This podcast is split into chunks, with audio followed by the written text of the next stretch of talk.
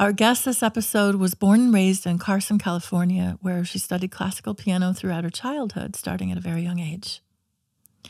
After high school, she attended briefly uh, the University of California at Long Beach for one semester, where she studied interior design. Then she went to Sonoma State and graduated with a BA in both music and fine art. Our guest works as an accompanist in private studios and is currently the pianist who accompanies all of the applied music students, both the instrumentalists and the voice students at Santa Rosa Junior College in Northern California. She's also a vocal coach for these voice students at the college. While our guest's career is primarily focused on music, her interest in the arts is eclectic. She has a passion for both comedy and drawing and finds great satisfaction through creating comic strips. She also loves variety shows, theater, puppets, and dance, and has even created, starred in, and produced several variety shows for the stage. She really has a can do attitude, is highly imaginative, and so creative. We are so pleased to welcome our multi talented, funny, and humble guest, Nancy Hayashibara.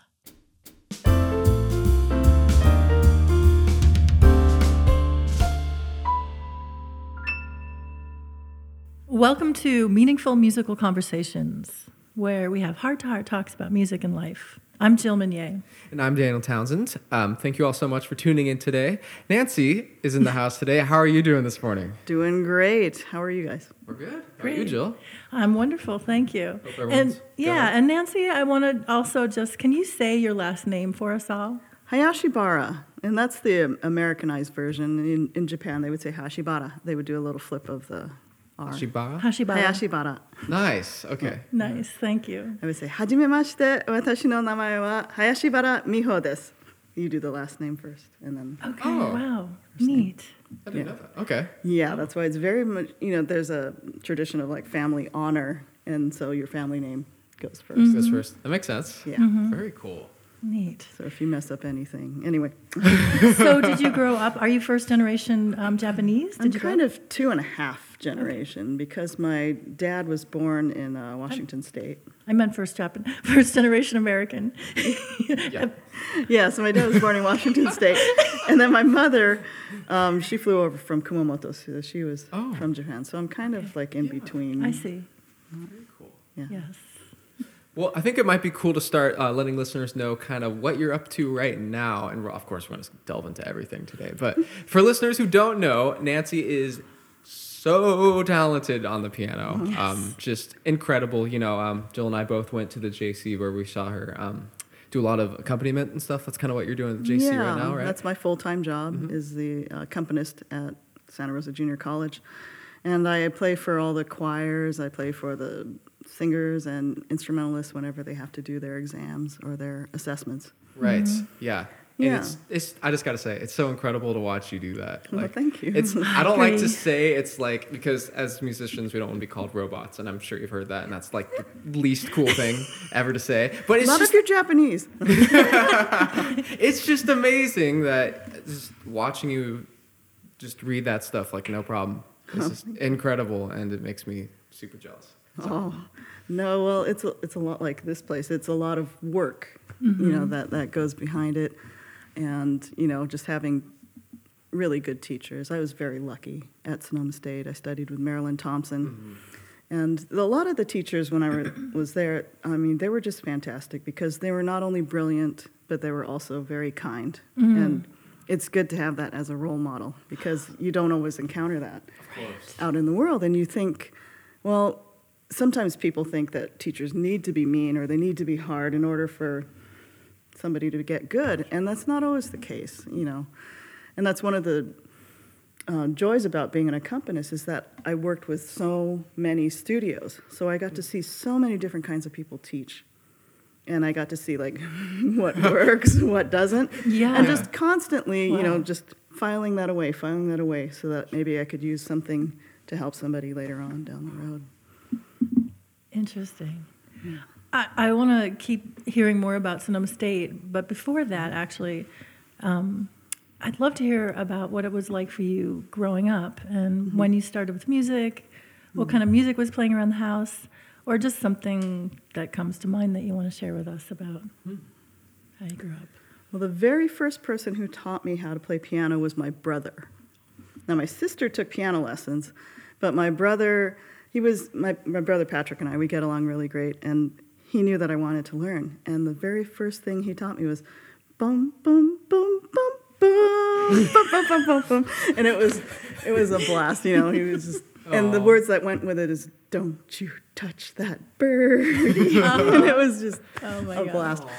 So he was the first one that taught me how to play piano, but as a kid, I really loved watching Liberace uh-huh. on TV. it was always quite the spectacle. And, you know, mom was always like, ah, Nancy, you like Liberace? yeah, I like Liberace. Yeah. And she goes, ah, you want to be famous pianist? I said, no, I want to be gay. really? Did you say that? No, I just Oh, oh, oh my God! Wow. Mama.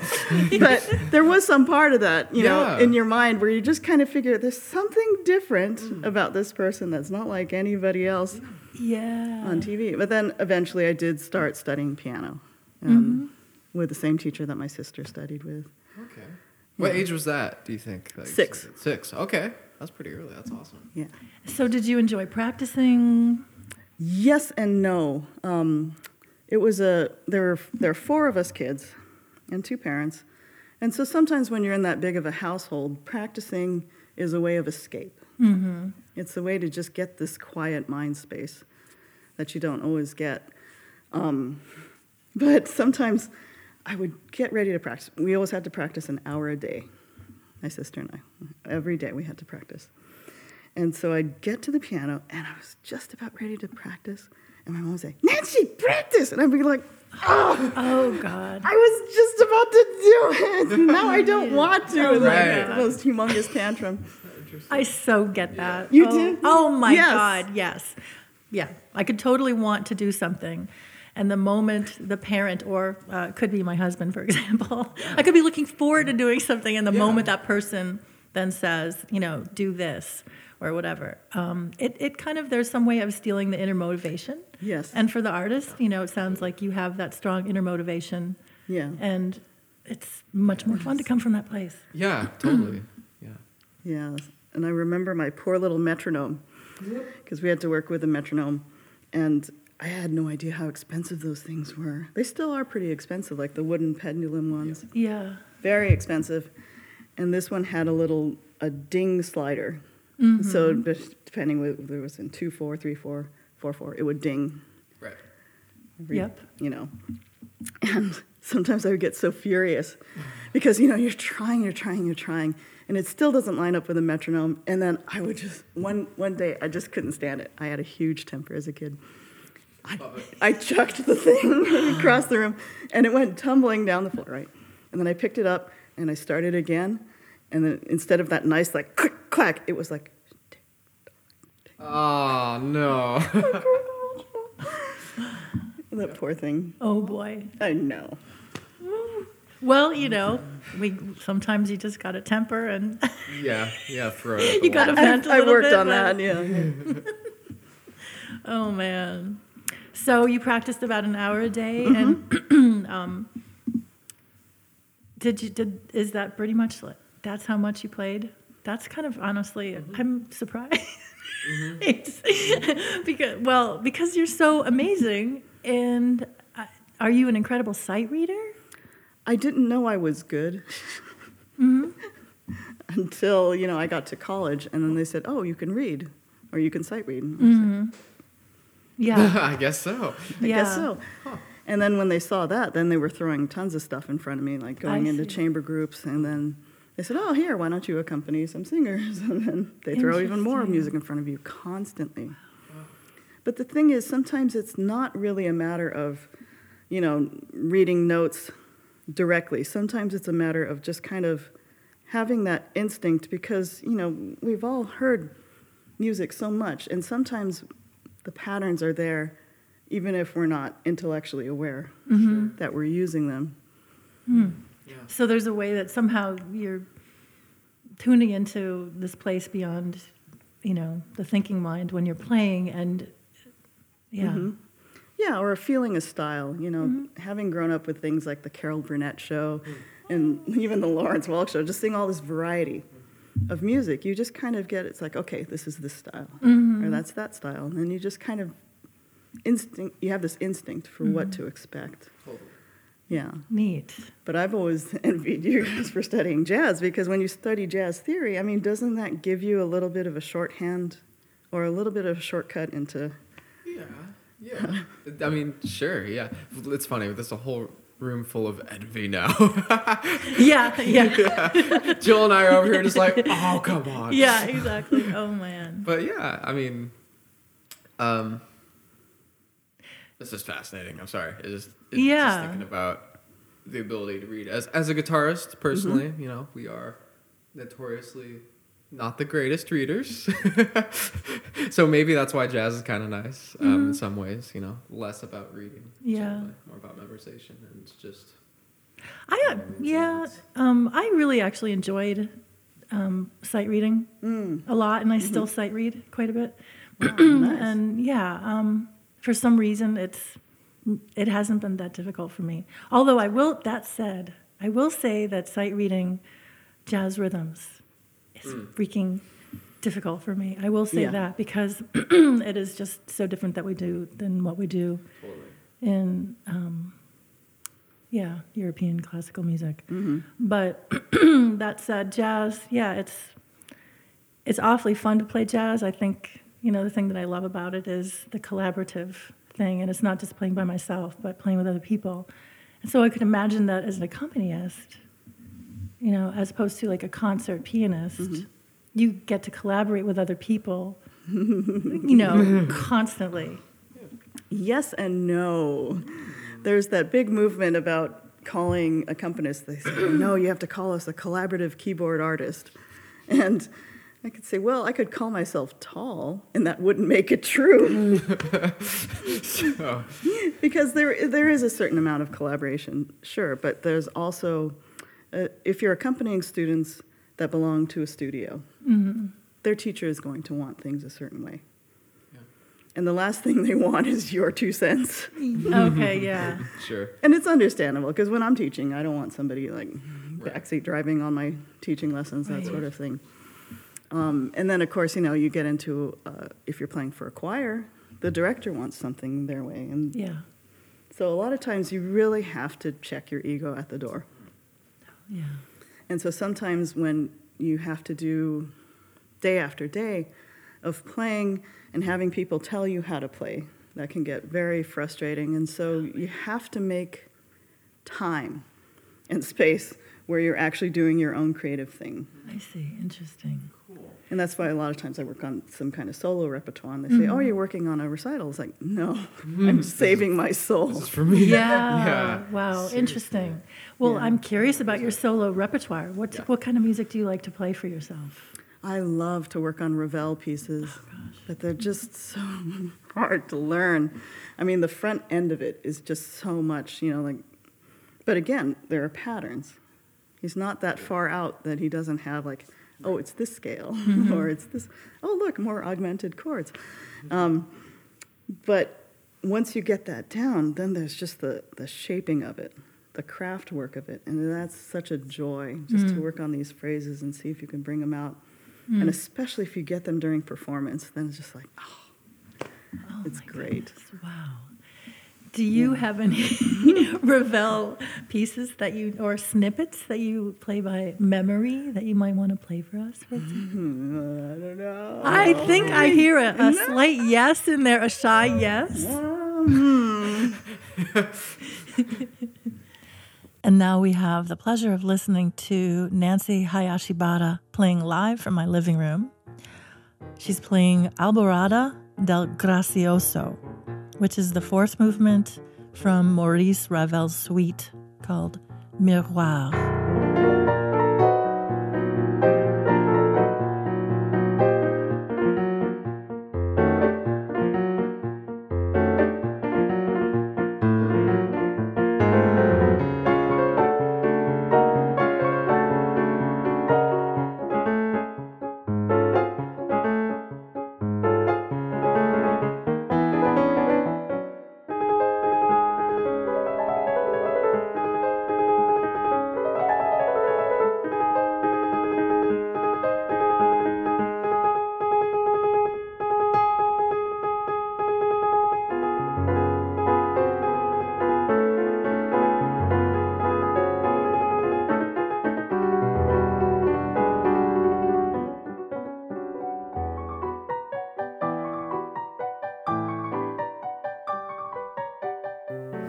Quick question for you. I'm curious if you have like a favorite, I don't know what to describe it as, but accompanist style. Like, do you like to work with singers or do you have like a medium that you enjoy a lot?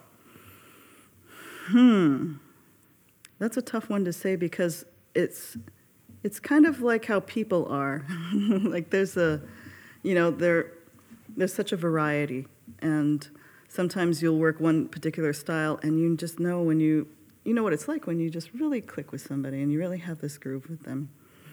And and I've found that in various different styles.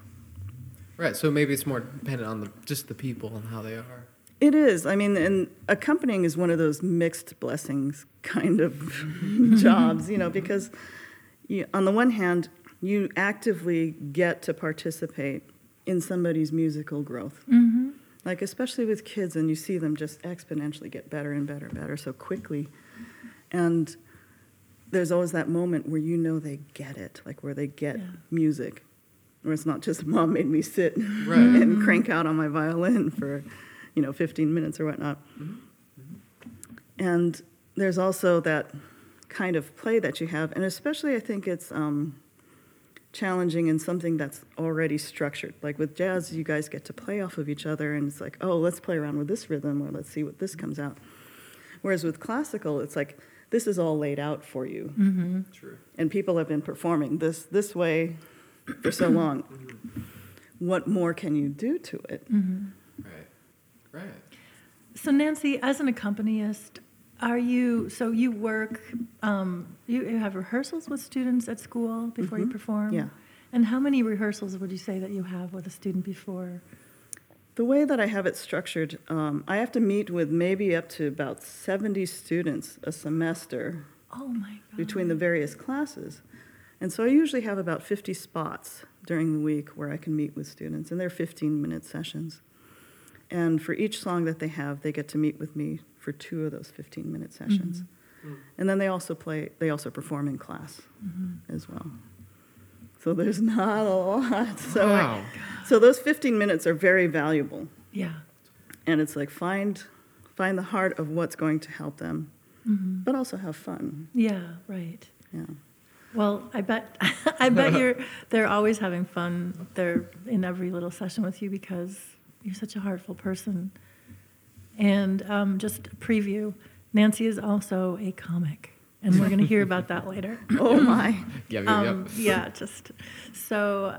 But I'm also curious in those 15 minute sessions, or perhaps in the hallway.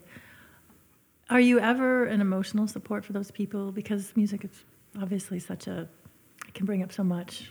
It's a very vulnerable state. So absolutely. And, um,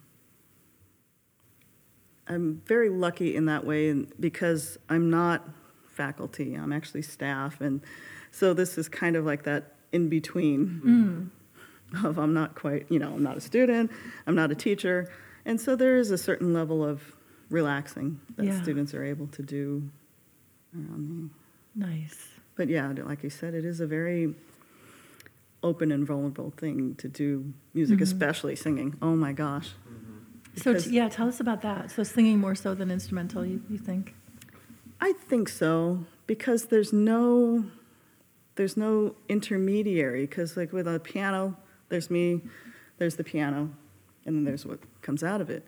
And with voice, there's just you, and there it is. Right. Mm-hmm. And you feel like, oh, people can really see how I am Mm-hmm. Yeah. by how I sing. But you know, it's true of anything. They can see how you are by how you play too. Yeah. Yes. I think I think you're onto something there. I would agree. yeah. Definitely. And you know that phrase, like people can see how you are. That's, I think that is really um, a very succinct way of saying the, talking about the vulnerability um, that we all have these things maybe that we're afraid that other people are going to see about us through our playing uh, or singing. Yeah, and on some level, some people don't quite know that, but I think True. Mm. I think in general most people do. Yeah. It's like, oh no, they can Yeah. see that I have bad rhythm. Right. How does that translate to the bedroom? No, anyway. Well, there's that. There's that. We're gonna have to start changing topics for a second. Are you a good dancer too? Oh. but well, that's interesting. Well, you know, and I think about the the thing that you know, it, it would be maybe interesting for each one of us to to share like that little piece of the thing that maybe we're most afraid somebody might see about us mm. through our our playing or Sure. performing. Mm-hmm. Who wants to start? Um, yeah. Daniel. okay. Um, see. Uh, of of the many laundry list items that I might have, um, I think not that I'm nervous on stage. I really don't get nervous anymore, but sometimes nervous notes. You know what I mean by that? Like Yeah. notes that don't speak of like the confidence. Like I know exactly I'm going to play this note. Sometimes like. I'm gonna try to play this note and see what Yeah. happens. That that's something I'm afraid of a lot, and just um, lately it's been more trying to sound more vocal, I suppose, am I playing? Like less just doodly doodly doodlies, kind of like unnecessary, not thinking about what I'm playing kind of stuff. I catch myself doing that a lot still. So that's uh, my nervousness for like trying to just be more genuine and less notey. Yeah, suppose, so you know? maybe like a powerful presence. Yeah, exactly. Intentional. Yeah. um, That's that's kind of the gist of what I'm mostly worried about on stage these days. thank know? you. Yeah. Yeah. Yeah. And then I guess as far as uh, vocals and stuff, the the hardest thing for me is um, holding eye contact between everybody constantly. Mm-hmm. That's difficult, right? I have all the tricks to avoid that as best as I can while pretending that I am, right? Uh-huh. You know, looking in the back of the room at like, you know, you find a couple markers like the beer bottle over there and like the exit sign, you Uh-huh. know. So you find some friends that aren't people, that's you know, and then eventually through the course of the night you get better with like at least I do with you know looking at people, but it's always a difficult Mm-hmm. thing for me to do. Yeah, Thank you. that's kind of my thing. Jill, Okay. Well, Great. It's like three-way ping pong. um, let's see.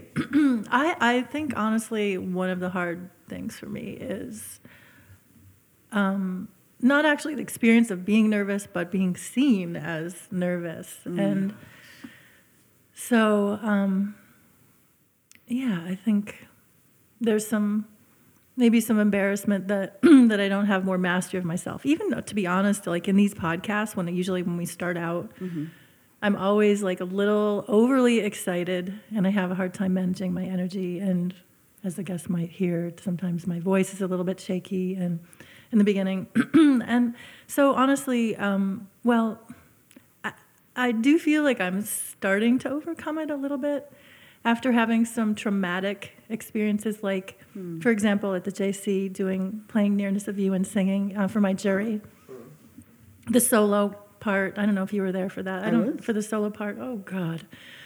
Did you hear me swear and curse as I literally in front of all the professors as I stood up off the piano bench? I'm really, you know, I really I had a slight temper tantrum towards myself. You know, because I'd worked so hard on on this piece and it was just really early. I think it was year 2 of of studying jazz. Mm. But anyway, um so that was a traumatic experience for me having mm. such negative emotions towards myself because I made a mistake early on. but I will say this because I made that mistake, like not made the mistake, but I had such emotional Yeah. trauma. And my poor music teacher, John Simon, by the way, mm. who's been a guest, he was trying to comfort me as, you know, calm me down, but there was no there was mm, no Sure. calming me down. I just had to like Yeah. you know, whatever. But that said, the trauma of that has made me much more comfortable mm. being nervous and not and being okay with making mistakes. And the more that I've been out playing, and I, I always tell myself I prepare by saying it's okay to make mistakes. It's okay. Whatever happens is fine.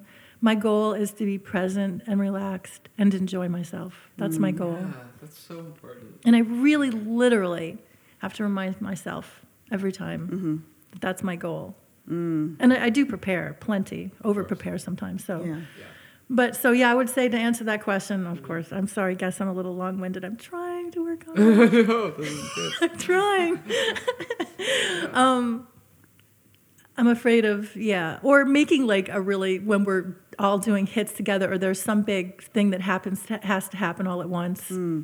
That you know, I make a big boo boo or whatever. But still, it's like you know, shit happens. Yeah, totally. I do my best. I'm glad you said that. Like, that's so difficult to just be able to sit down and be like, it's okay if I'm if I mess up here. there." Like I've prepared, and it's just kind of as much as I can prepare for this right now.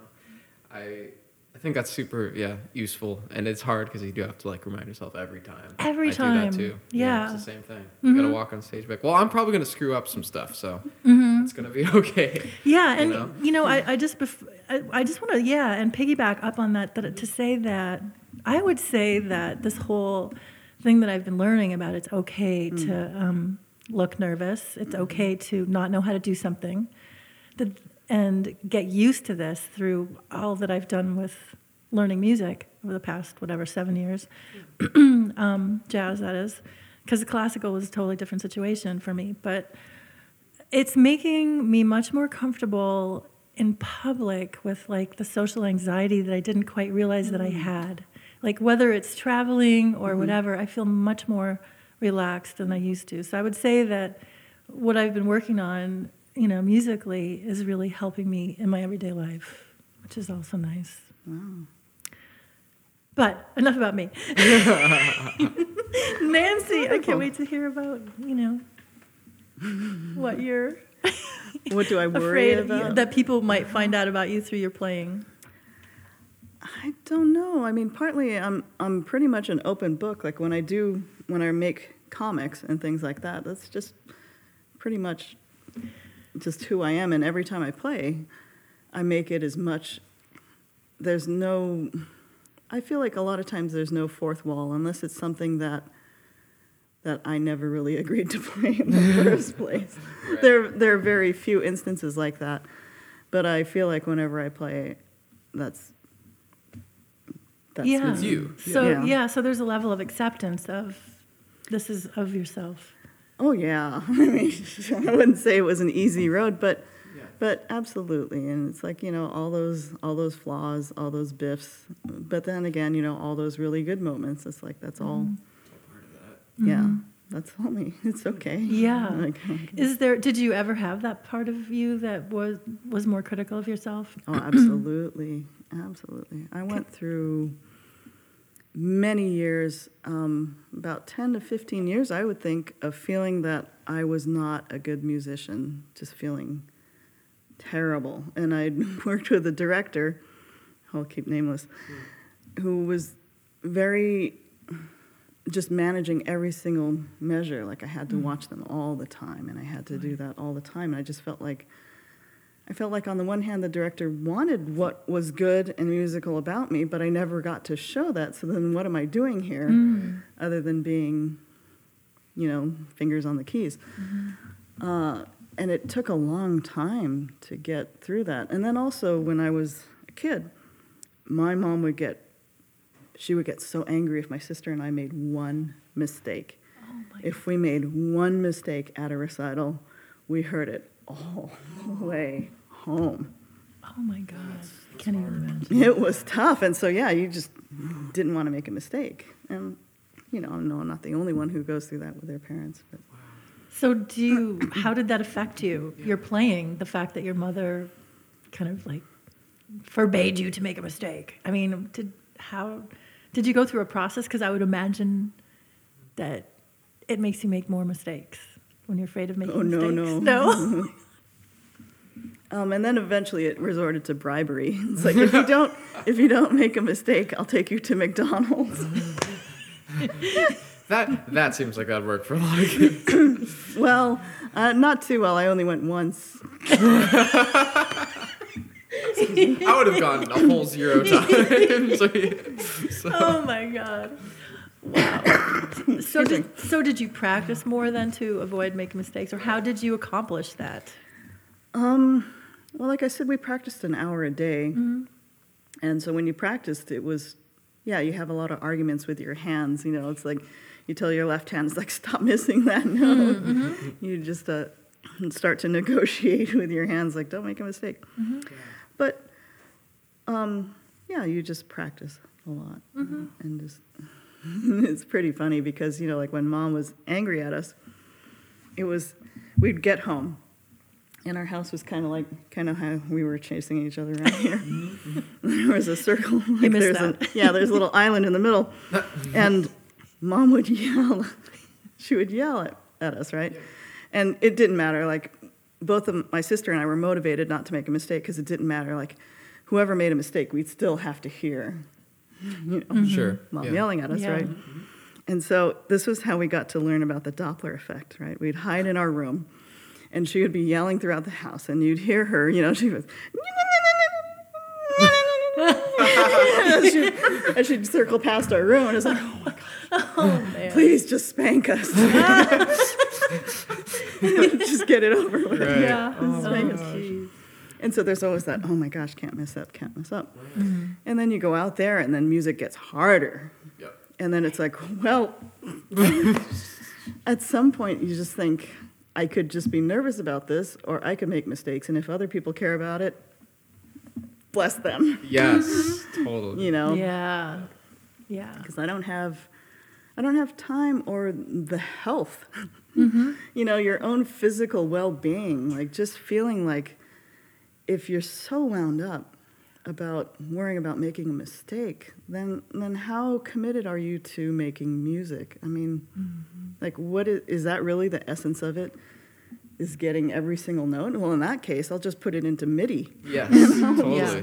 Let the I'll machines fix all work my on notes, That. and yeah, mm-hmm. it's like there. It's perfect. That's a great point. You know, That is a great point. Yeah. Yeah. So music isn't about being flawless at all. No. It's about expression. Absolutely. Like I was talking about with Ravel, like working on those things and just wanting to wanting to tell stories or wanting to just have a room follow you on this little musical journey. Mm-hmm. Is like check this out or listen to this or hear you know hear all the little things that are just like coming out of the ground. And here's the sky. And here's Yeah. you know just getting all this evocative stuff out there and and having this journey because a lot of times what we forget about making music like see there's with music there are about four four elements of it. There's the thing that vibrates whether it's the voice or the instrument or you know sound coming out of an amplifier and then there's the energy source whether it's our mm. breath Yes. or whether it's our fingers on the keys or on the strings or anything like that and then there's the medium mm-hmm. so there's the air right Yeah. unless you're a whale then it's, and then, then it's water right. Mm-hmm. Sure. but the fourth one is is also what we tend to forget, is that it's the ears that are hearing it. Mm-hmm. So it's the people hmm. that are hearing it. Hearing it is also making music, hmm. which is which is I think why we have such a struggle with um, classical music and audiences, hmm. because our ears are used to hearing a lot of other things Yeah. that are, you know, quote unquote fun. Mm-hmm. And like classical music, it's a cultivation. It's something that needs to be um, brought into your childhood or, or just put into some kind of public space where people get to hear it a lot. Because otherwise, you know, the ears aren't tuning into what's happening. It's just something mellow or it's Yeah, something that it's doesn't oh, quite have- soft music. Yeah. back That's nice. Oh yeah, I can like do my chores to this Yeah. or yeah. homework or something like And that's why you have the you know stereotypical image of someone sitting in their chair with the speakers, the classical music, and their little wine glass. But what, what that actually means is they're being intentional and trying to be the listener and see what's happening here. You know, it's not just Yeah. about having some background going on. Yeah. Mm-hmm. But, Well, you know, this conversation about this brings me to actually thinking about how you and I, how I recall meeting you, not just seeing you, but but actually an interaction, first interaction that I remember that that we had, which was in the hallway at the JC, and I was wearing um, a Woo Academy Yes. uh, long sleeved red T-shirt um, that I'd gotten at Woo Academy. And um, this is Justin Eggert's um, Tai Chi Academy and Kung Fu Academy. And so I had, I've known him a long time, but you had called out Woo Academy. And so I turned around. And so we had this lovely conversation about Justin and studying Yeah. at, at Woo Academy. So this conversation that we're having reminds me of Tai Chi and energy and do you want to say anything um, about um, Tai Chi at all? That like how that's informed, or the practice has informed your music in any way, or maybe it hasn't. Oh, it has absolutely. It um, the great thing about Tai Chi, when I went into it, I wanted to have a body awareness, like how my body fit in space, how I moved through it, where I was going, and but the studying Tai Chi, like when you do these moves, you get a certain kind of confidence that um, you don't get unless I mean you get it if you do, if you study dancing, just something that gets your body physically moving in space Mm-hmm. at a time in front of people. Mm-hmm. And the neat thing about Tai Chi is I always used it when I was very nervous at the piano because it makes you have a lower center of gravity. Yes. Because when people get nervous, they bring everything up. They bring their shoulders up, or they they just start to lock things Yeah. up. And Tai Chi, you're trying to just relax and get more towards this, you know, the Dantian, like right. be a little bit focused on your own center of your body. Mm. And then it's always like, okay, shoulders, letting them come down, Yeah. that whole thing. And then it's like, oh, wow, I actually made it through this passage. Yeah. Just having this different body awareness. And also, I think the adrenals are somewhere mid back Mm-hmm. here.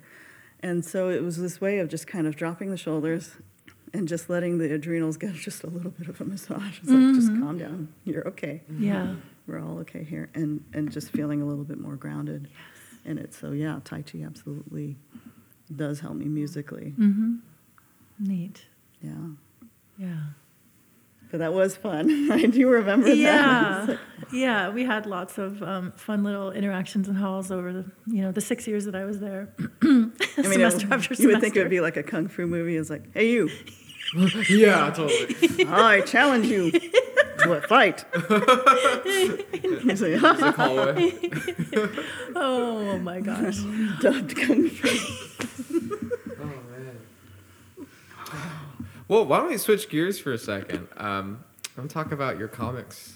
I'm very curious about them. Oh, been working on, you know, and, and just just to kind of um, touch on something you said, like, um, and this seems to be the way you play music too. It's, you know, your your comic is just you, right? Mm-hmm. You're kind of pulling from experience and just who you are as a person. I was hoping Yeah. to talk to you about that a little bit and just see what you're working on and kind of what that process is like. What got you started in that in the first place? I always loved to draw, and aside from practicing piano being an escape, drawing was also an escape. Mom thought that drawing was an absolute waste of time. she would always say, ah, "Why are you wasting your time?" And you just, "Oh, it's drawing." Right. It's like because it's fun. You know what I mean? And there's a challenge of trying to get it right. Mm-hmm. And at one point, mom said, How come you always drawing men? like, I always draw all these fighter dudes in armor and stuff like that. It's like, mm-hmm. well, you don't really like see a lot of women in comics, which made sense. And But it did make me think. It's like, oh, why don't I? And then I started to try to draw women, and I found out why, because it's hard. Practical reasons. yes, it's very difficult. They say women and cats. It's hard to draw women Really and cats. interesting. I've gotten great at cats. Um, I've gotten better at women, really good at dragons. But Yeah, nice. I just always loved drawing. And then in high school, I used to do a comic called Ferret's Wheel.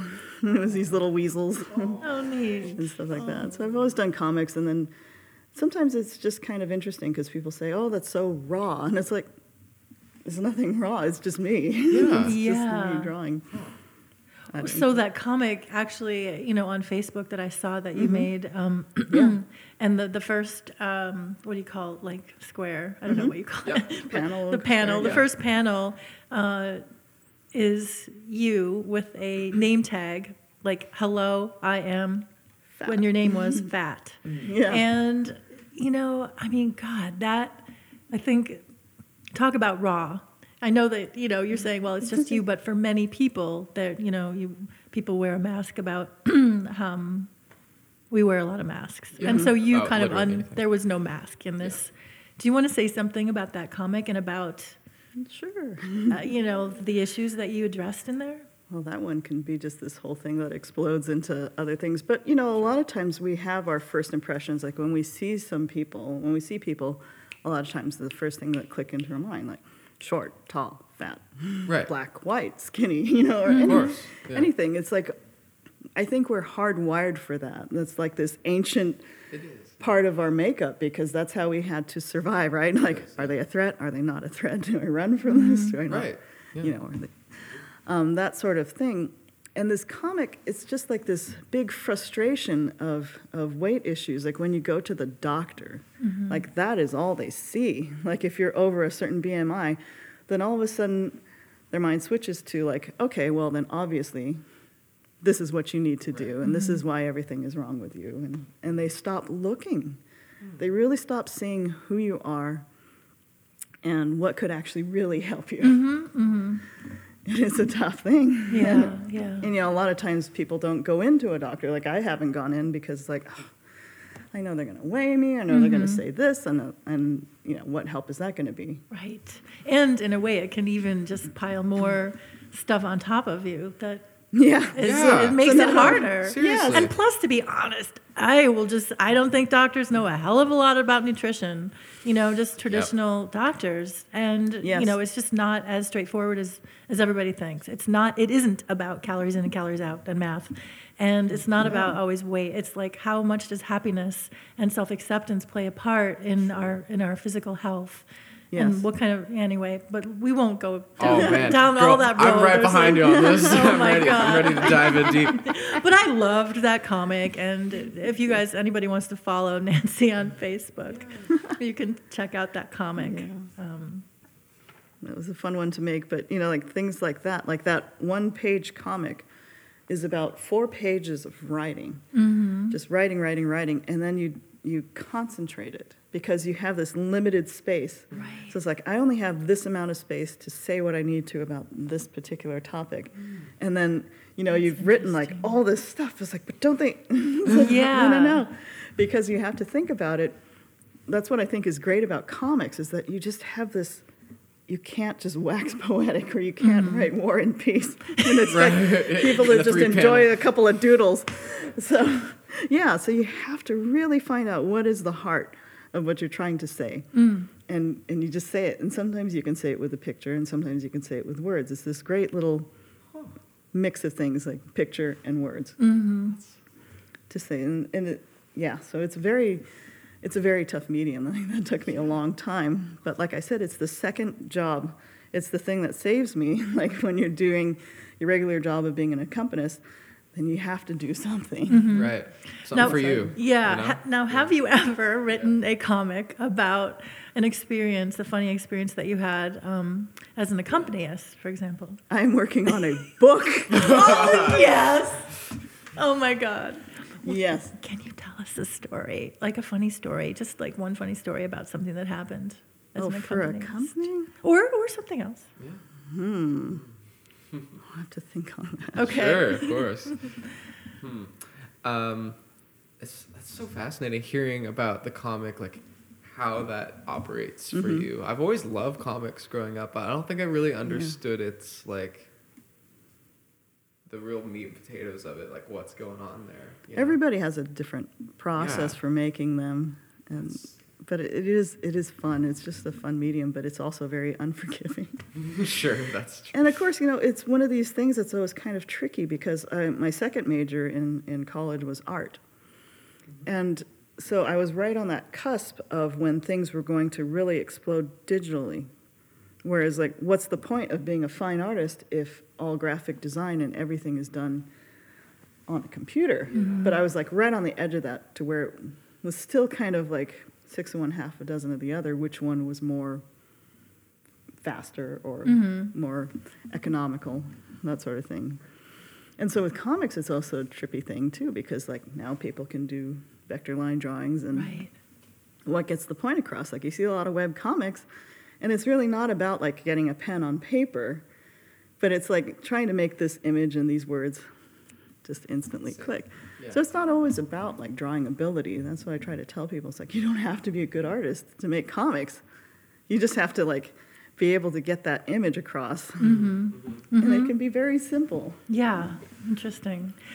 Yeah, just as a side note, when when um, my brother and I lived in San Francisco, and I always made my Christmas gift because I didn't have any money. So I made him a um, a black address book, and for every single letter, I made a cartoon. It was black and white, and then wow. I painted it like with um, watercolors. Oh, that so sounds every letter, it was yeah, That's it was like a funny idea. thing. Yeah, but anyway, um, it was yeah, I actually have it because well, he's no longer with us, but um, yeah, cartoons. But I loved hearing how you made how you wrote all of these many pages and had to figure out a way to, you know, um, pare it down to what are what is really the core thing that, that I want to say here. Mm-hmm. How can I give it this punch? Neat. Yeah. Are there any other comics like? So I know that they're often about a reflection of what you're experiencing, what's going on. Have you written any other ones that deal with any different topics? That are just like, Yeah. Just yes. so, um, you know, earlier I was talking to you about orcs. yes. and yes. things like that. So this story, uh, the main character's name is Orkley Borkley, and I cannot possibly be more in love with this already.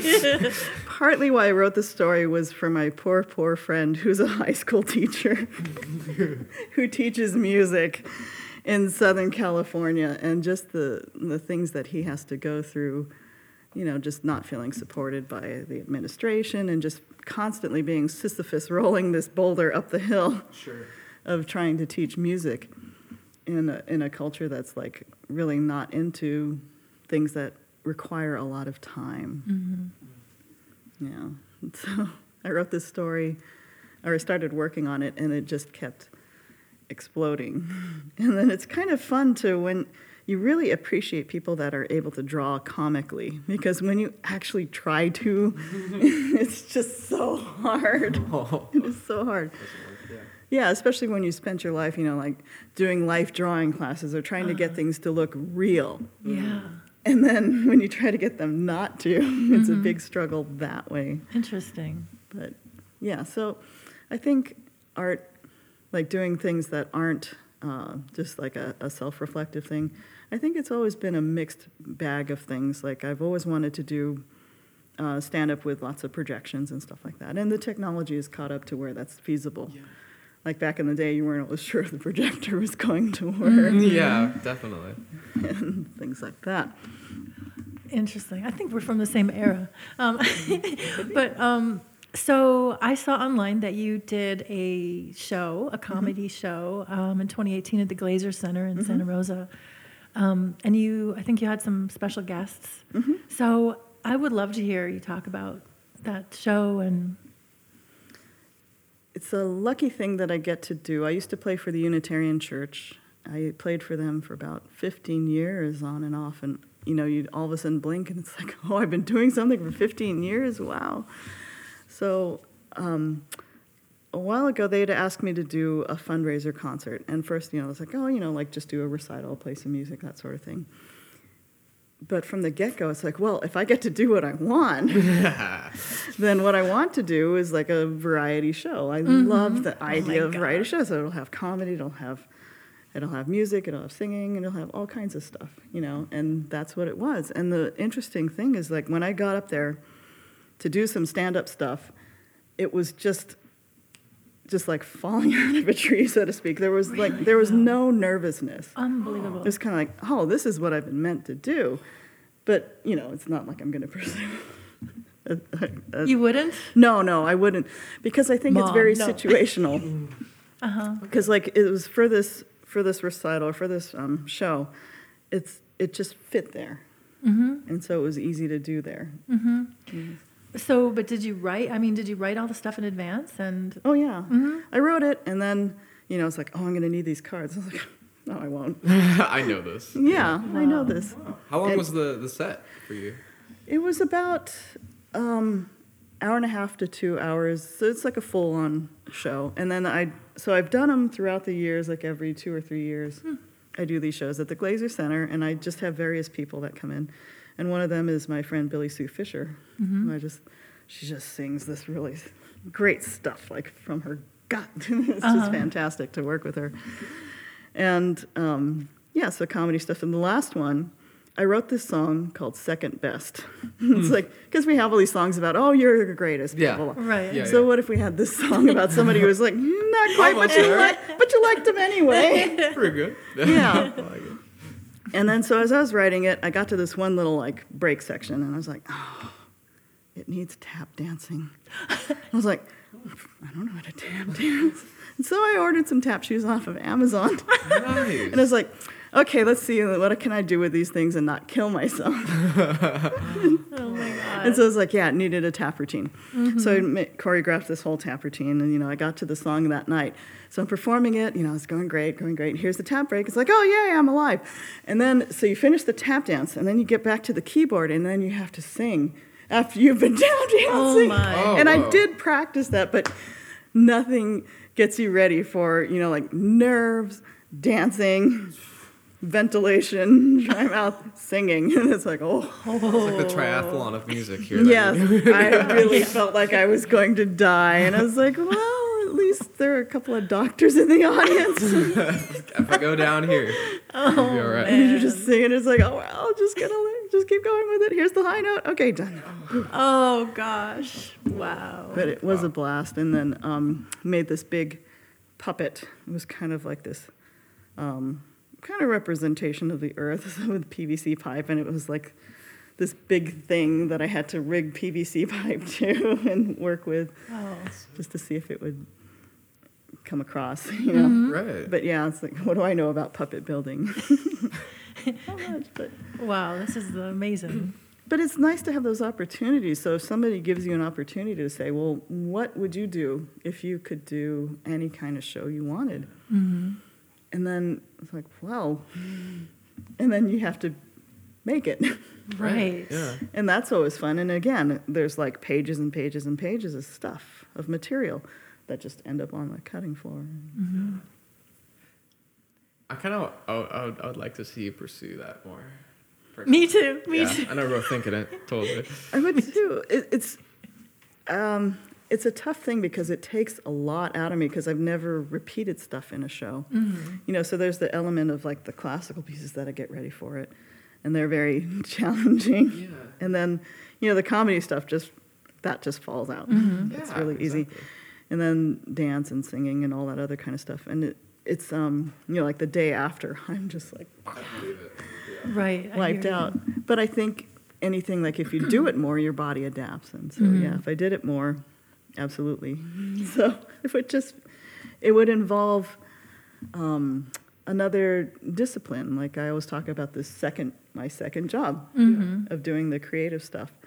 And uh, so yeah, I mean, I'm not averse to it, but So, y- I'm sure that it probably took a lot of time, a lot, a lot of hours Mm-hmm. as well. And I'm wondering, with your schedule at the JC, did this happen during the summer, or how did you find the time to? This one actually did. Create Sometimes they don't happen during the summer. Sometimes they happen like right near the middle or towards the end of a spring semester, and then you're like, "Why did I do this?" Hmm. Or if it's in between during the winter break, that's even a short amount of time as well. And then it's mm-hmm. like, well, you get no time to really have downtime. Yeah. But yeah, so you do.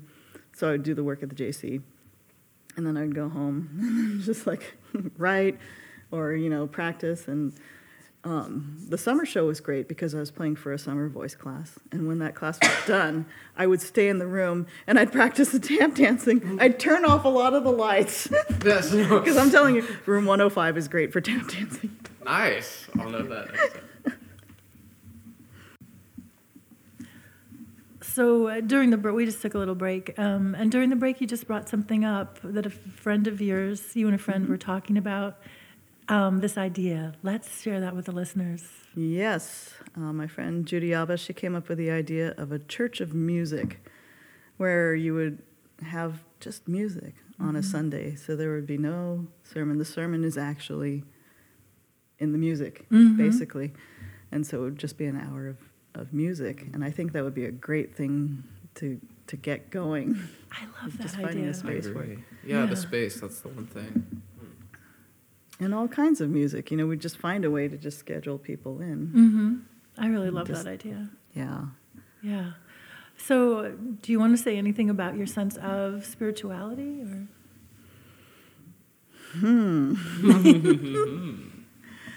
That's yeah. I guess it's a it's an interesting thing.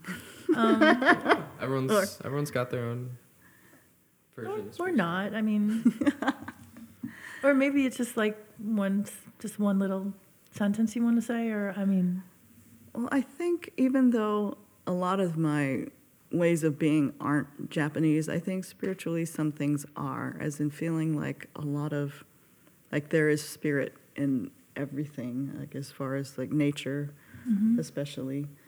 Um, like when I go to a place and I'm very nervous and I've never seen this piano before, one thing I do is I actually put my hand on the piano and I actually say hello, right? And I said, let's have a good time, you and I, or you know, hello, it's good to meet I you. hope, hope all your notes are working Yeah. today. and if they're not, that's okay because some days my fingers aren't all working. oh yeah, But just to have this communion, um, yeah, spirituality is a very tough thing because it's so different for so many people, and I think it is very tied into into I think just being because I was always envious of friends of mine who were artists. They were clearly artists. Like my friend Machiko, she paints, and she would commute, you know, like an hour a day, hour one way to school and back. She'd be at the studio until midnight, just painting and painting and mm. painting. And I was like, wow, that's an artist. yeah. yeah, that is an artist. And then, but there's n- really nothing that says you can't have that towards what you do in your everyday life with everything. Like you can treat everything that way. Um, and spirituality is such a tough thing. It's such a big subject. I don't know what do you.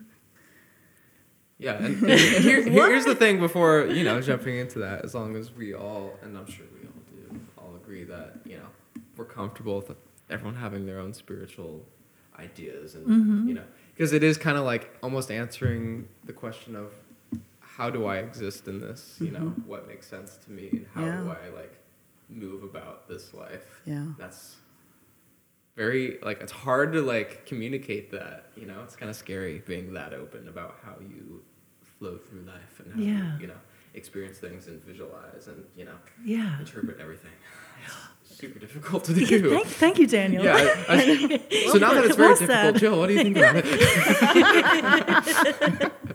That was beautiful. well, I noticed that, you know, um, that as you threw that question back to me, I started to feel my heart, like, just kind of Yeah. like, it was know? just like, a, just a kind of a, like, a strong, like, boom, boom. yeah no it's a it's a real big deal it's I think it's, it's, it's a good thing because we don't really have words that help us talk about such things. Yeah, and I guess for me, it's really developed over the years. I will say that um, as a child, my my sense of spirituality and I, uh, is is different now than it was then. Back then, I um, I grew up in a Presbyterian church, and I was I was secretly in love with Jesus, and I had this little child's Bible that I would hide under my bed because I didn't want anybody to know, and he was kind of like my secret boyfriend yeah almost. secret crush at the time You know? i get it. Jesus crush And- yeah. I mean who hasn't been there? But then something happened when I was 15, and um, my mother was actually uh, uh, she was she was actually very active in the church, and she was um, typing the newsletter, the Burning Bush, and she was creating um, you know a garden outside in the parking lot, getting you know doing all this stuff. But she was also um, being sexually abused by the minister, who was often over at her house and. Wow. Yeah, like having dinner, and then later as a teenager, she told me many other things that they were doing. So, anyway, at that point, I kind of um, lost my sense of. Because I will say that this is a horrible thing to say, but as a, I was going to say, even as a Christian, but I'm going to say, as a Christian, as I was back then, I never got confirmed because um, I never, ever wanted to commit to one. I didn't believe in one path, or there's a lot of things that I didn't believe, but I had a sense of, of spirituality. Totally. So, anyway, but yeah to describe spiritual, my sense of spirituality, I don't really have a lot of very specific words for that, other than to say that it's a great mystery, and that um, it's probably like the foundation of the way that I live my life, and that um, I'm definitely a work in progress, and kindness um, is is really probably the biggest part of it. Kindness towards myself, and recognizing that really everything that exists is is uh, well no word for everything that it, Yeah. I don't really have words for that, but there's just a practice of feeling my oneness, you know, with, with all that is, and looking to see and untangle what keeps me feeling and experiencing a mm-hmm. sense of disconnection or separateness Right. Mm. at times. So I do spend quite a bit of time looking at those things and self-reflecting mm-hmm. and seeing where my mind creates helps create separation and just trying to have as much self-compassion, um, you know, as possible. Wow. So Yeah, that's amazing. That, that can be kind of difficult and just hard to regulate in a way. It's just being present and mm-hmm. seeing where that disconnection starts. I'm terrible at that. Mm-hmm. so well, you just- know, yeah. I mean, writing to be writing. And kind which I've done for, for you know ever, mm. just have stacks and stacks and stacks of journals. But writing really actually helps me with that. Um, just and kind of like a practice of it's a combination of listening and writing. Like sometimes I'll have these little conversations, and I just wait till I hear this thing coming out of the question, and then I write that. It's kind of like a gift comes out of it. And some of those things actually I turned into songs. Nice. nice. so- that's good stuff. Yeah. But anyway, um, Yeah. thank you all for listening to that. Thank you for sharing that. Daniel, Yeah. how about you? well, um, I would say, yeah, actually, similar to you, like my spirituality's changed a lot, um, and I have a feeling it's going to continue to do that. Because where it is now is definitely very different. I've gone through phases of being younger and kind of being real. I was I was also raised in a Christian kind of family, and you know we did the church thing once a week, and so that's kind of how I was raised, and I was totally involved in that and cool with that. And then um, something kind of hit where the exact opposite happened to me. I was like, oh wait, I don't actually, I don't find anything from this.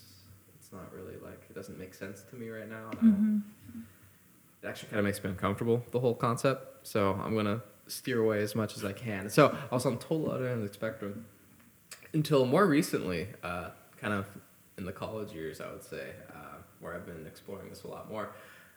And you know, I'm definitely a work in progress as well. In fact, the way I kind of see the world and the way I want to um, walk through it is something I can't quite do yet. You know, like I try to do it a little more every day, but it, it's difficult, right? So th- there's, I guess, I have this vision of the way I see the world and how I want to follow that concept, but it doesn't always. We're not there yet. Basically, is what I'm saying. Anyway, uh, simply to boil it down, you know, I think, and we, you mentioned this a second ago, like energy and everything. Yeah, everything is definitely connected, and I think there's a lot less like separation than we actually see. I think it's all mm-hmm. just one big energy system. Mm-hmm. I think everything's connected that way, and kind of walking around, you know, as as cheesy as it is, you know, uh, the thing that connects us all is love in some way, and mm-hmm. oftentimes there's also just reflections of lack of love. So it's kind of you know one side versus the other. You have that everywhere you go. So just trying. I think for me right now, what's important is just being aware when I'm seeing those reflections of the lack thereof, and trying to push it towards that direction, like seeing where we could fill those gaps. You know. Um, yeah, that's kind of where I'm at right now. it's just exploring that connectiveness with Yeah. everything and how Yeah. can I kind of achieve that better. Yeah. You know what I mean? Mm-hmm. Yeah. Anyway, Yeah. You know, just one last thing about that. It connected to, you know, it just seems like it's a theme for all of us around the connection. It, I just wanted to share kind of a pivotal moment. Um, it was actually with Justin's Tai Chi teacher, um, Shudong Lee, you know, is our mutual teacher, and my first class actually with him. And um, and it's it's it's the words really don't mean a lot, but for me in the moment when he said them, something happened. And so basically the instruction was we were just standing there. And he said um, you know, well, besides all of the stuff like keep feel your feet on the ground and things like that. He said, so imagine, um, feel all the energy around you in every direction in the universe, and allow yourself to be receptive to that energy, to feel one with this energy, all the energy around you. It was that's a paraphrasing, but it was something like that. And when I did that, it was like a light bulb went on because I had been connected to my crown chakra, you know, through yoga and the practice of yoga, which was a huge, huge part of my life for many, many, many, many years.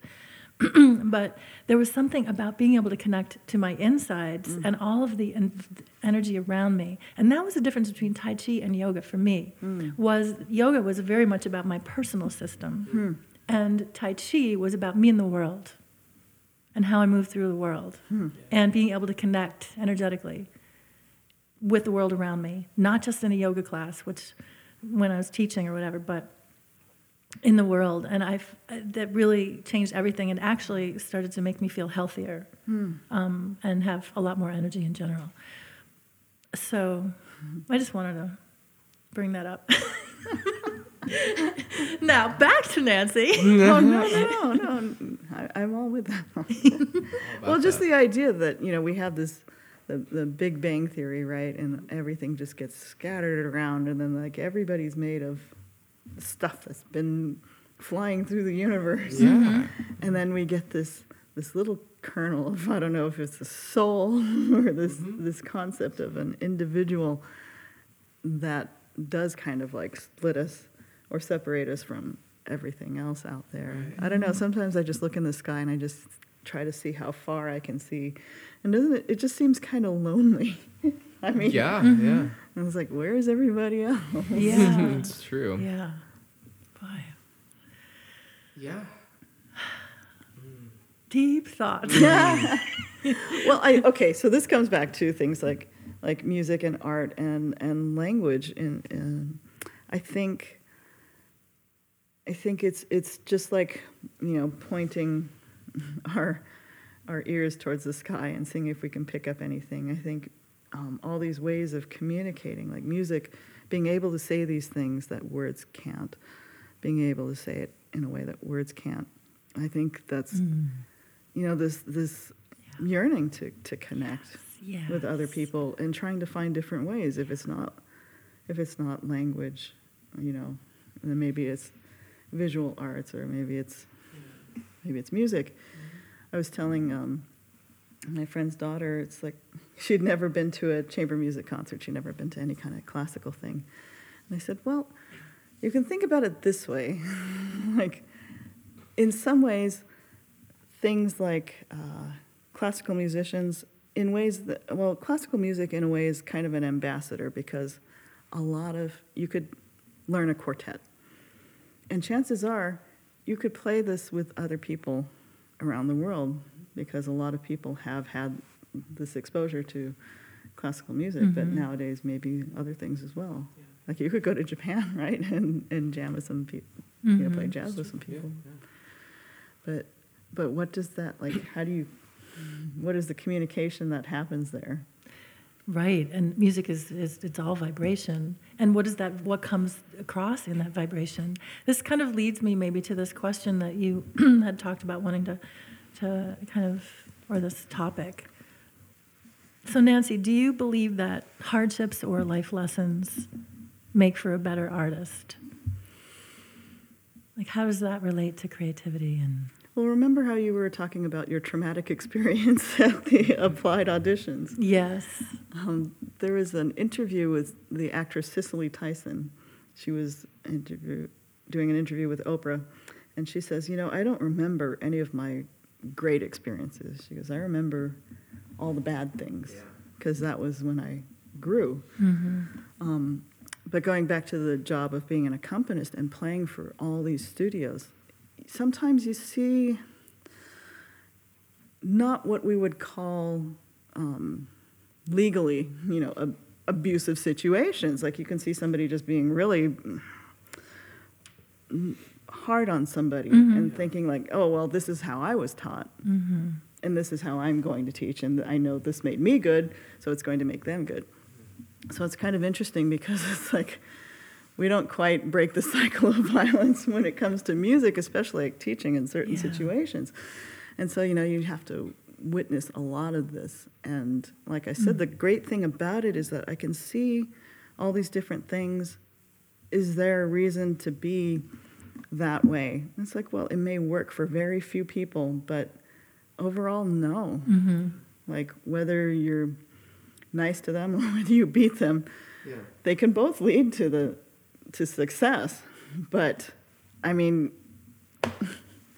Yes. there's a lot of baggage that comes from, you know, being tough on people, and, and sometimes you might not make it. I mean, Yeah. I thought uh, Steven Tyler actually said something really neat because he was talking about his experience with American Idol. Mm. And they said, you know, well, you know, you, you got to be a little bit more, you know, harder on these people. You know, you can't just say, oh, that's great. And he was saying, well, I mean, I don't, this is a young person. I don't want to tell them they can't sing. and like, and maybe like down the road when, it, when they have a kid or something, they don't want to sing to this kid because they don't think they can sing. And it's like, way to go, Steven Tyler. Yeah. wow. And um, so with, especially like with singing, we're talking about how vulnerable it is. Yeah. And when I'm working with people, it's like I don't want to say that one thing Mm-hmm. that makes them stop or or not do it anymore. Yeah. And it's a tough thing because sometimes, you know, my funny brain wants to make a joke. And it's yeah. like, right. oh, that would be so. No, no, no, no, no. you got to Right. save that one for another time. Yeah. Yeah. Or you can- you can read the room, so to speak. It's like, oh, they can take it. Mm-hmm. So does it? Does it? mean- I mean, you know, Jackie Chan. Mm-hmm. It's like he got as good as he did because his teachers were crazy hard on him, like the regimen that he had to go through. I mean, what makes a good artist? Well, yeah, and it's debatable whether that person would be just as good without having had that, um, the beatings or whatever he went through. Also, you know, there is some more um, research now being done on what goes on in the brain Oh, really? around learning, Yeah. and one of the things they've discovered is that it, our brain doesn't, we don't learn as well when we're feeling afraid Hmm. and unsafe, Yeah. and yeah, That doesn't surprise me though. No, Just yeah. Having extra stress. Mhm. You know, Yeah. is going to lead to hard, you know, harder times.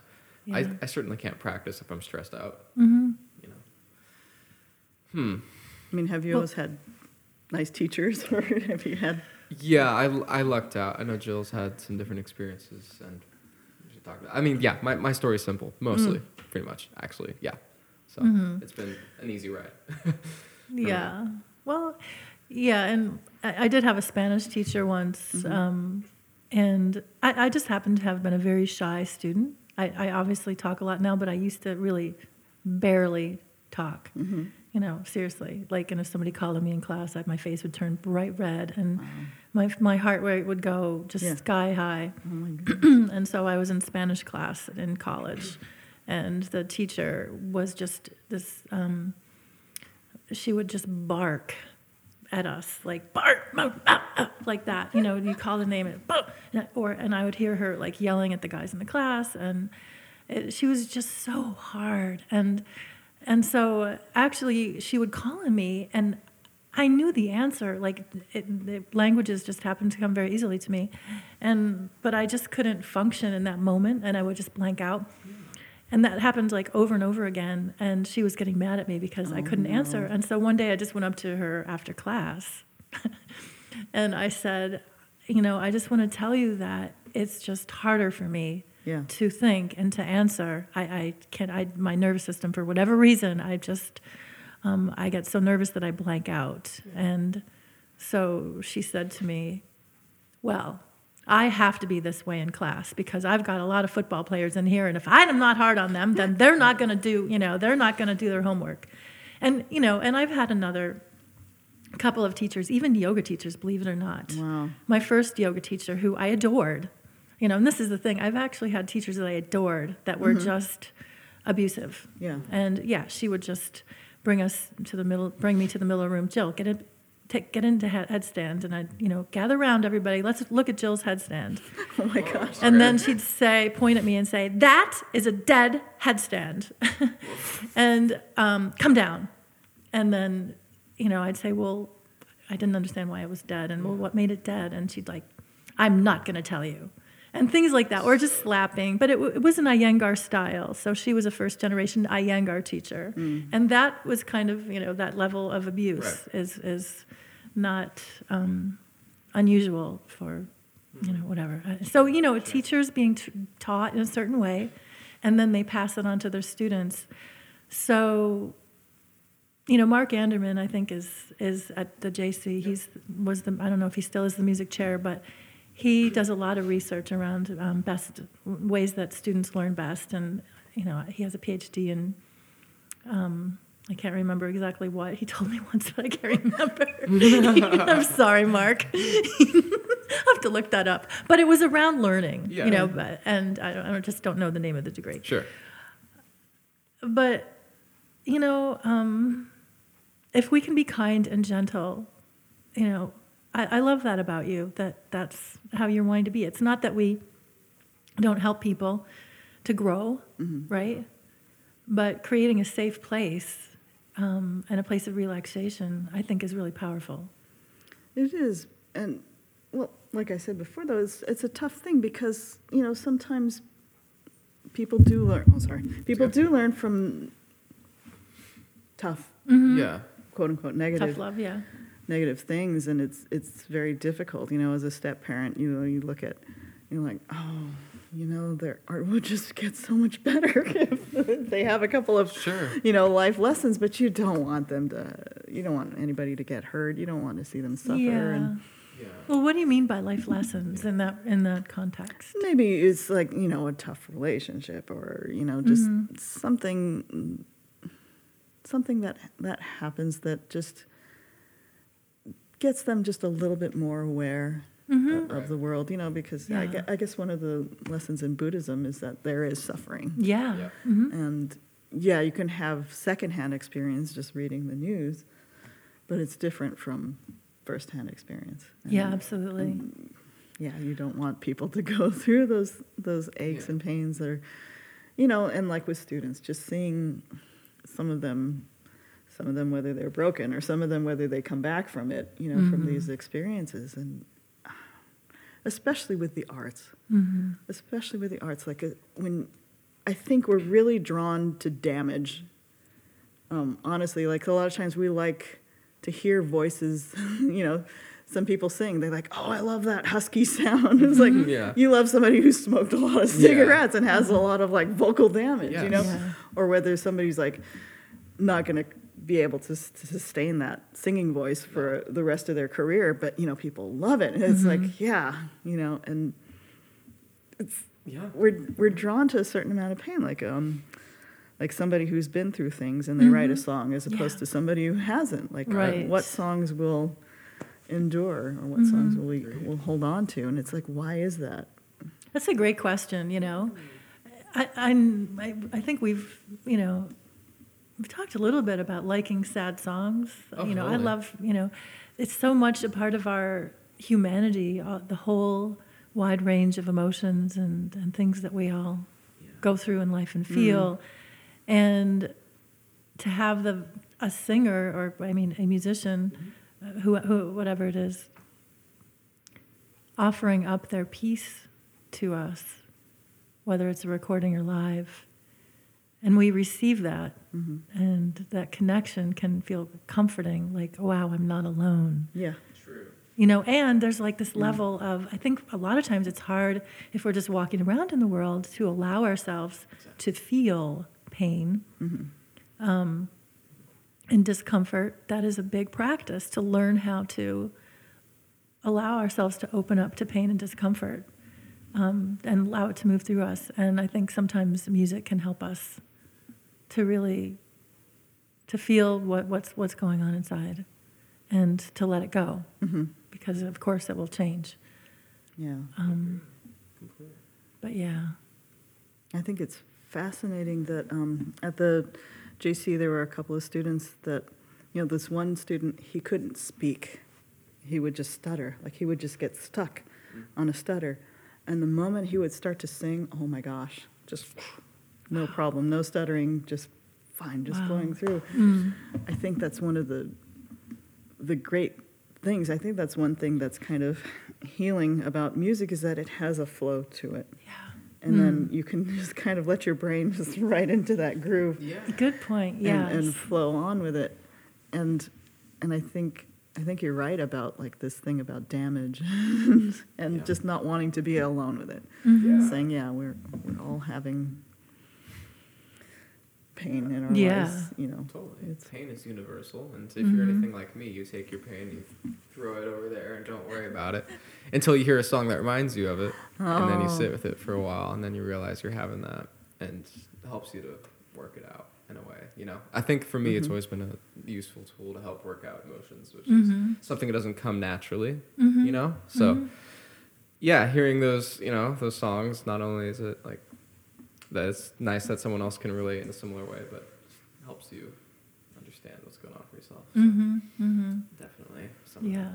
so do you put it back in the corner or do you keep Yeah, yeah, no, you just keep it over there. You know, You- you're good over like a mile away in the corner, You think you're good. and then yeah, and then that song like- will come, and it will just chasing after you speed up, slowly. yeah. Oh my me in the God. head. just rides You along forgot with about me. You know? Yeah. Yeah. Oh my God. oh hello Surprise, surprise. Yeah. Boy, you know, for so many years, my whole like goal and my intention in uh, yoga practice and teaching was actually to um, help people learn how to be with discomfort and pain, and Wow. just through having you know studied mindfulness and um, Buddhism. Even though I'm not a Buddhist, but I went pretty deeply into yeah uh, studying that and uh, you know um, learning how to be with resistance you know Mhm. and and how you relate to resistance for example to feeling something. But anyway so i did that for a bunch of years and then um, you know that was my main focus for all these years and then i realized you know what? I've forgotten how to open up to pleasure. Mm. and so that actually is what I've been doing for the last, Right. like, you know, 15 years, honestly, is like what brings me bad thing. joy. Yeah. You know, like I can be with pain, but like what brings me joy? And that's honestly like what got me into jazz. And Wow. Huh. Right on. Fun. That's awesome. Yeah, two sides to that, right? Mm-hmm. Learn to enjoy the good stuff as well. Yeah. I think that's a difficult thing. I think we're hardwired to to want to see failure.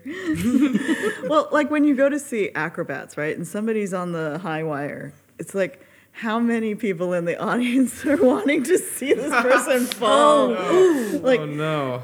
Or are they just scared of that, or like how many? People, not Right. this, not not wanting ill on Of them, course. No, but right, of just like. Just are see some What's gonna expecting crazy happen? thing. are expecting yeah to Yeah. see to see failure. It was like oh. Oh, I always God. think that at Cirque du Soleil, you know, like where they're just so good. so incredible. They're so good at it, and, and but you just see things like, are they gonna, and maybe that's what it's like when you watch classical music. Like, are they gonna biff? Like, like, especially on Mozart, you can tell. You can tell You when can they tell mess up. heading. Yeah. Oh my God.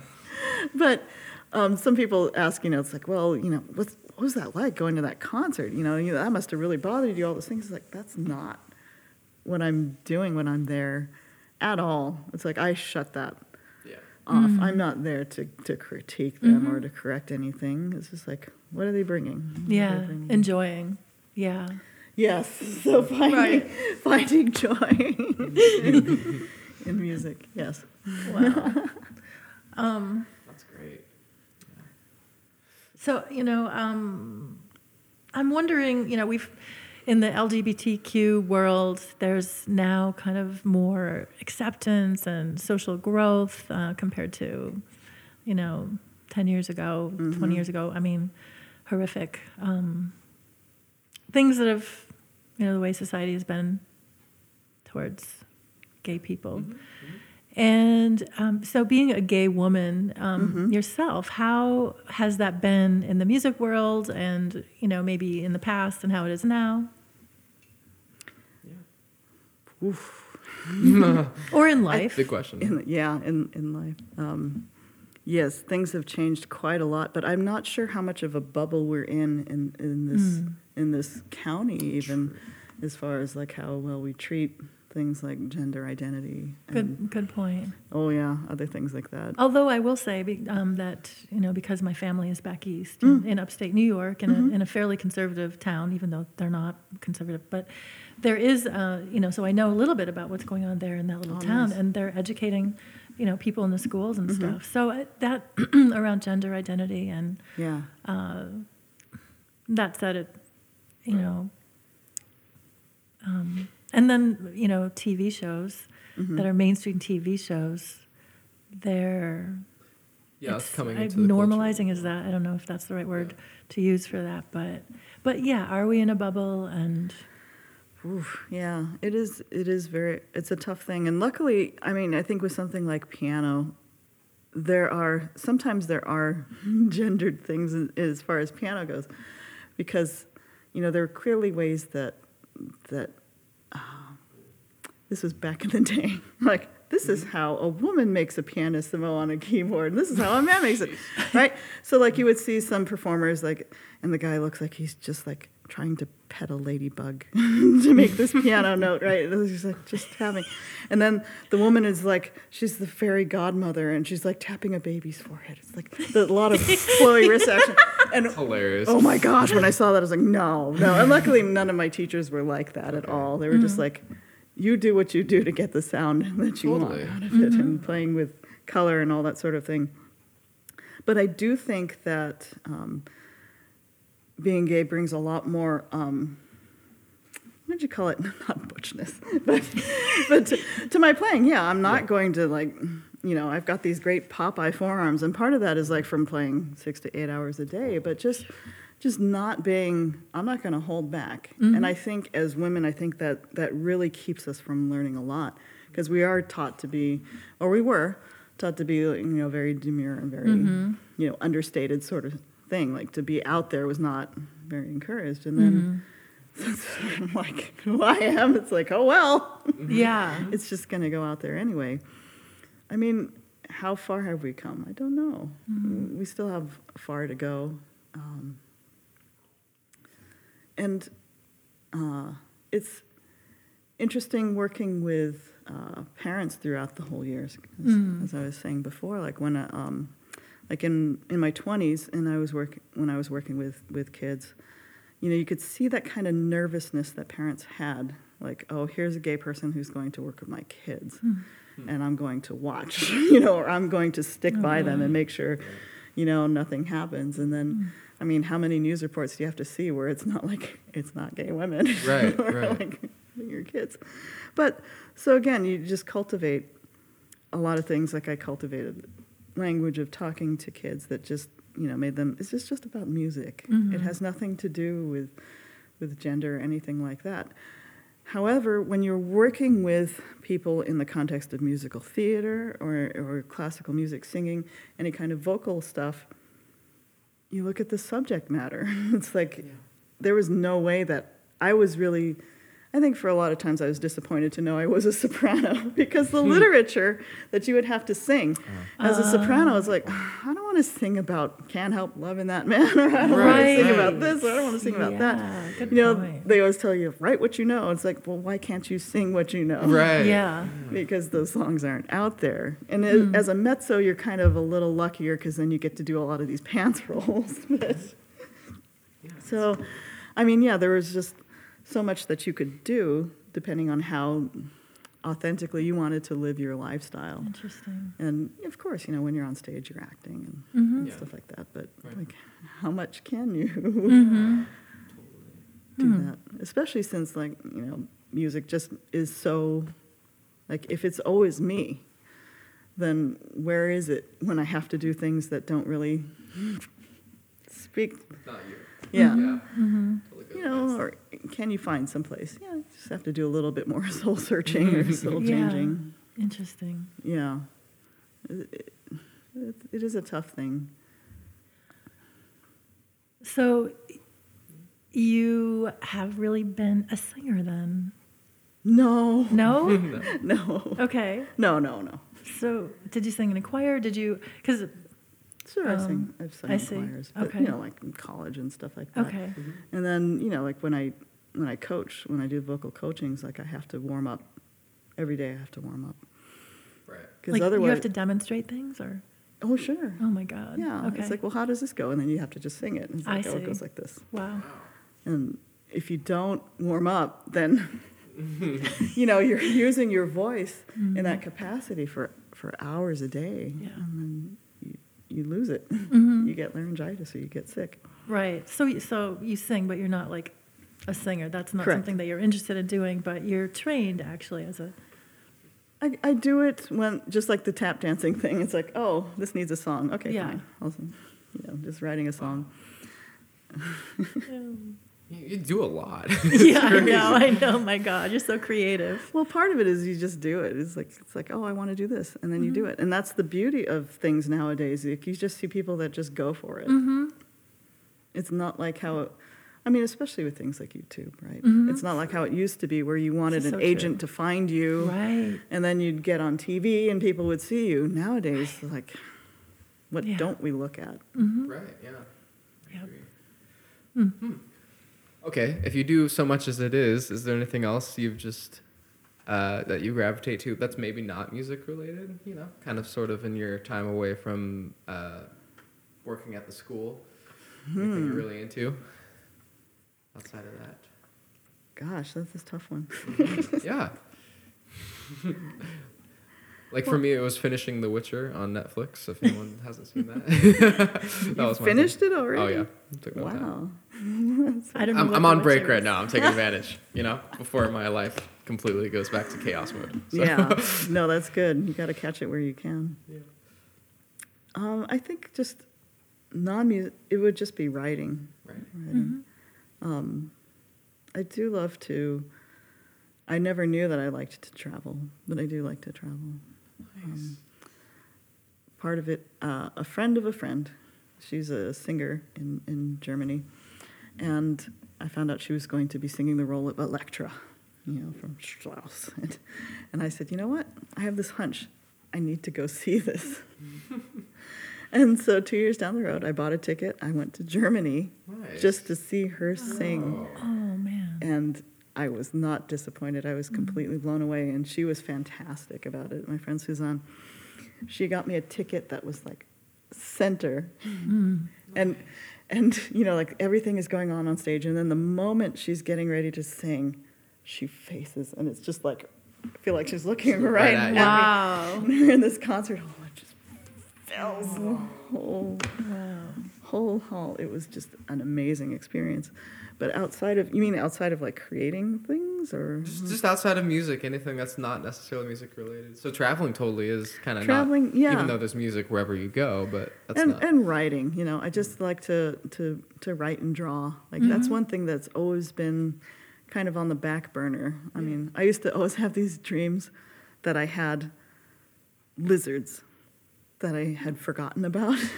and they were emaciated and I hadn't fed them, but they were still alive. You know, and I keep having this recurring dream about like pets or mostly lizards that I didn't that I didn't take care of. And I think a lot of times it was that, like this other all these other facets that that really were still alive, yeah, yeah. but just needed to somehow live. Do you have um, like a musical fantasy or a creative fantasy? Something like if you could just blink your eyes and um, you're there doing this thing, um, what would that be? Hmm. Church of Music would be one little minor dream. Yeah. um, just finding ways of getting making it more accessible for people to do music like when i see gustavo dudamel and you know when they organize these big like grassroots music programs where they put an instrument in every kid's hand Yeah, yeah, yeah. Mm-hmm. you know i think things like that are, are wonderful but uh, also like Daniel, you know, you're saying, I want you to, I want to see you do more of those things, those Yeah. kind of shows. It's like, yes. Totally. Oh my gosh. Yeah. So, do you have any um, favorite comedians? Speaking of, Yes. how about Yes. Hennigan? Well, oh, I shouldn't say. Sorry. go ahead. No, Sorry, go ahead. I didn't want to put a name in your mouth. I do. The funny thing is, I do, but they're not coming to my mind right now. Right. How about Hannah Gadsby? I don't know. Oh my gosh, you've got to look up her um, Netflix Netflix special. Mm-hmm. I'll, I'll tell you later. I like John Mulaney. Mm-hmm. He cracks me up. He has a new show um, with the Sack Lu- Lunch Bunch with a bunch of kids. Like, Oh, I think I okay. Took me a second to think what you're talking about. Yeah. Um. As far as comedy goes, George Carlin's always been my yes. Yes, fave. Yes. killer. I love George Carlin. Me too. It's always tough. Like, um, whenever I do my shows, I make sure that I don't, that I keep it so that kids can be there. PG in some sort Yeah. of fashion. Yeah. I, I might have said shitty once, but that's about as far as I can. Oh yeah, because I did a song called "Batshit Crazy." Mm-hmm. it was about a woman. She's, she's batshit crazy, but she's cute as hell. There you go. the blues tune. It was a coun- country song. yeah. well, you know, because why not? Yeah, right. You know, the I'm chorus. going to the next variety show. Oh, no doubt. It was it was a fun song to write. It was like she's batshit crazy, but she's cute as hell. Logic and reason are a mighty tough sell. Your mind says no, but your body says well. she's batshit crazy, but she's cute as hell. Nice. Country love it. Oh, Nice. Cool. That Wow. sounds fun. You could just host a Saturday Night Live like variety show. Variety show. That I would be that. fun. Wouldn't it? Oh my God. Totally. I mean, like, what could we imagine? Like, even on the scale of the county. I mean, I know they have open mic things, but what something? Yeah. Oh no. We gotta put our thinking caps on. yeah, that's that. hard. I, like I had some ideas and then I shot them down immediately. yeah, as far as like even just location is a thing, you know. Um, like around here, Santa Rosa, if that's kind of the hub to think of. Like, I guess. I Arlene mean, Francis Center. one um, yeah. pipe dream kind of thing that I've always wanted was, you know, we have the orchestra at the JC, and then we have Spreckels Theater, which is a full. It's one of the few theaters that can have a full orchestra pit, Mm-hmm. and it's like I would love to hear a musical with the full pit Mm-hmm. that was intended to be, as opposed to like let's have a bunch of keyboards and let's mic everybody. Like I want to hear that sound. Yeah. Well, speaking of that, I actually had wanted to ask you. You created some musical soundscapes for a show at Spreckels, Hamlet. Yeah, you want to tell us about that? Daniel helped me with that. one. really, I went into Daniel? I went into Stanroy's and I was like, I need these Yeah, things. pretty And you're like, yeah. what are you going to do? yeah, I'm going to bow a cymbal. I remember. Yeah, that's right. I didn't remember the specifics of what you were looking for. oh, I want to hear this. And I found out it takes a lot of rosin. I believe it. Yeah. a lot of rosin. Oh, that's gonna be a sharp.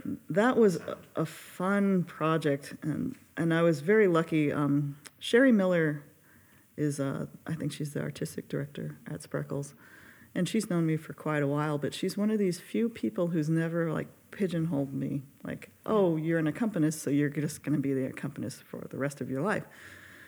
But she's always like, you know, I have this idea. What do you think? you think you can do it? And it's like, oh, Neat. yeah, So somebody who gives you these opportunities to be something that you never knew you could, or you know, and, and just lets you expand on it. It was, it was a great experience. And again, it's a lot of things like you're trying. They're doing this great monologue, and you're on your keyboard. It's like boop squeak. and they're like, um, less of that. like, okay, okay. How about this? Totally. That's a fun process. It was a fun process, and I bought a synth drum. Um, and you know, like it would have different effects. You could press it, and it would have different effects, and you could hit it on the rim, all different kinds of things. Just bringing in all these different kinds of sounds, and working with iPads and Yeah. Thumb Jam. Thumb Jam Yeah, was a great program for that. Um, just expanding again. It was like, well, I don't know how to tap dance. I don't know how to drum, but I'm going to bring these things in Make it Yeah. because they're the right thing Totally. for that. you know how to make it work. Sometimes I find ways. Do you have Yeah. a favorite musical toy? Now we're talking about kind of well, not toys, but you know, like little tools, even if it's like electronic drum or anything. I do love that synth drum. Yeah. Yeah, Yeah. I would love to have more time on it. Yeah, musical toys. Whew. Uh, Have you played like the Seaboard or anything like that? Any, no, You know, what is it's this? like MIDI pianos, like it looks like a black keyboard that you can change Oh. velocities and pitches. Oh, how and, yeah. cool! Um, I'll have to. Um, Jack just got one for Oh. Talon, so that's why have to go over and Oh. play it. Oh, sometime. I got cool. a chance. That was cool. But- Neat. I do want to get a Chladni plate. What's that? yeah, I don't know those. It's basically a, it's a plate that you pour sand on, and you run sound through it, and certain frequencies will make patterns. Oh, neat. And I would love to have a song that's written that just like makes the shifts in the patterns. you know, Yeah. it would About just be these long tones, Yeah, but Neat. it's fascinating. yeah, really cool. A friend of mine and I, we made a, a mini one out of like a PVC pipe that was like this big, and we stretched a black balloon over it, and you pour sand on it, and you sing into it. And sometimes you can get the patterns to form. You have to get certain frequencies. That's cool. Interesting. Yeah. And so I would love to do like a live performance of that where you kind of have this this It's thing got the going on. shape. Yeah. That's so cool. and people can see. And you know how Jerome does those things with the um, multimedia stuff where he has projections. It's like I would really love to do things that are actually like have dance, like have dance and puppetry. That's what Yeah, that's your thing. I'm a sucker for puppets. It's like, Yeah. like Lion King size things, you know. Yep. yep. Um, but just something a live interaction that's mobile. That's cool. another thing that I would like to do. Wow. I love I love dance. I love puppetry and Mm-hmm. Storytelling, Mm-hmm. basically. Mm-hmm. Oh, well, thank you for Delightful. sharing your stories with Thank us you. today. Thank you too for doing Yeah, this. this It's wonderful. really been fun getting to, to know you and Yeah. hear this about you. delightful. And it's cool that we've all like known each other for a while I too. you know. It's No. pretty funny. Um, I, I totally forgot that you came in the stand and that stuff. That's so funny. I remember seeing you perform every time. You just looked so cool. Like you always Yep. had yourself well put together, and you go mm-hmm. out there, you know, with your hair back. oh yeah, back in the days of the long. hair. it's like, oh, you know, they always say, like, look at that cool cat. Yeah. Little did he know I'm sweating through my shirt. Like, Didn't know. Nope. yeah. That's it. Fake cool. Learned it quick. Success. Yeah. Mm-hmm. So I think by the time this episode comes out, it'll be the New Year's. Oh, for sure. Yeah. Okay. Well, listeners, hope you had a good holiday. Mhm. It's New Year. I know I certainly did. It was lovely, and hopefully everyone here as well has had a nice little, Yeah. little holiday break. Yes. So yeah, thanks for tuning in today. Um, was there anything else you wanted to talk about today? Anything on your I'm sure we could just go on. Oh, yeah. Maybe another time. Yeah, That's another true, time. you know? Yeah. And we'll be hearing about those puppet shows Yeah. next time, right? I got to go and build them. I have to stalk your Facebook for um, some comic relief for myself. I have to make more. yeah, yeah. I'd, I'd love to see Absolutely. those. yeah. I'd love to see those. Well, thank you again, and Thank you. and listeners, thank you for tuning in once again, and uh, be fe- uh, feel free to share anything, um, any podcasts or comments that you uh, would like to share with us. Thanks again, and we'll see you next time. Appreciate you guys. Have a good one. Bye. See ya.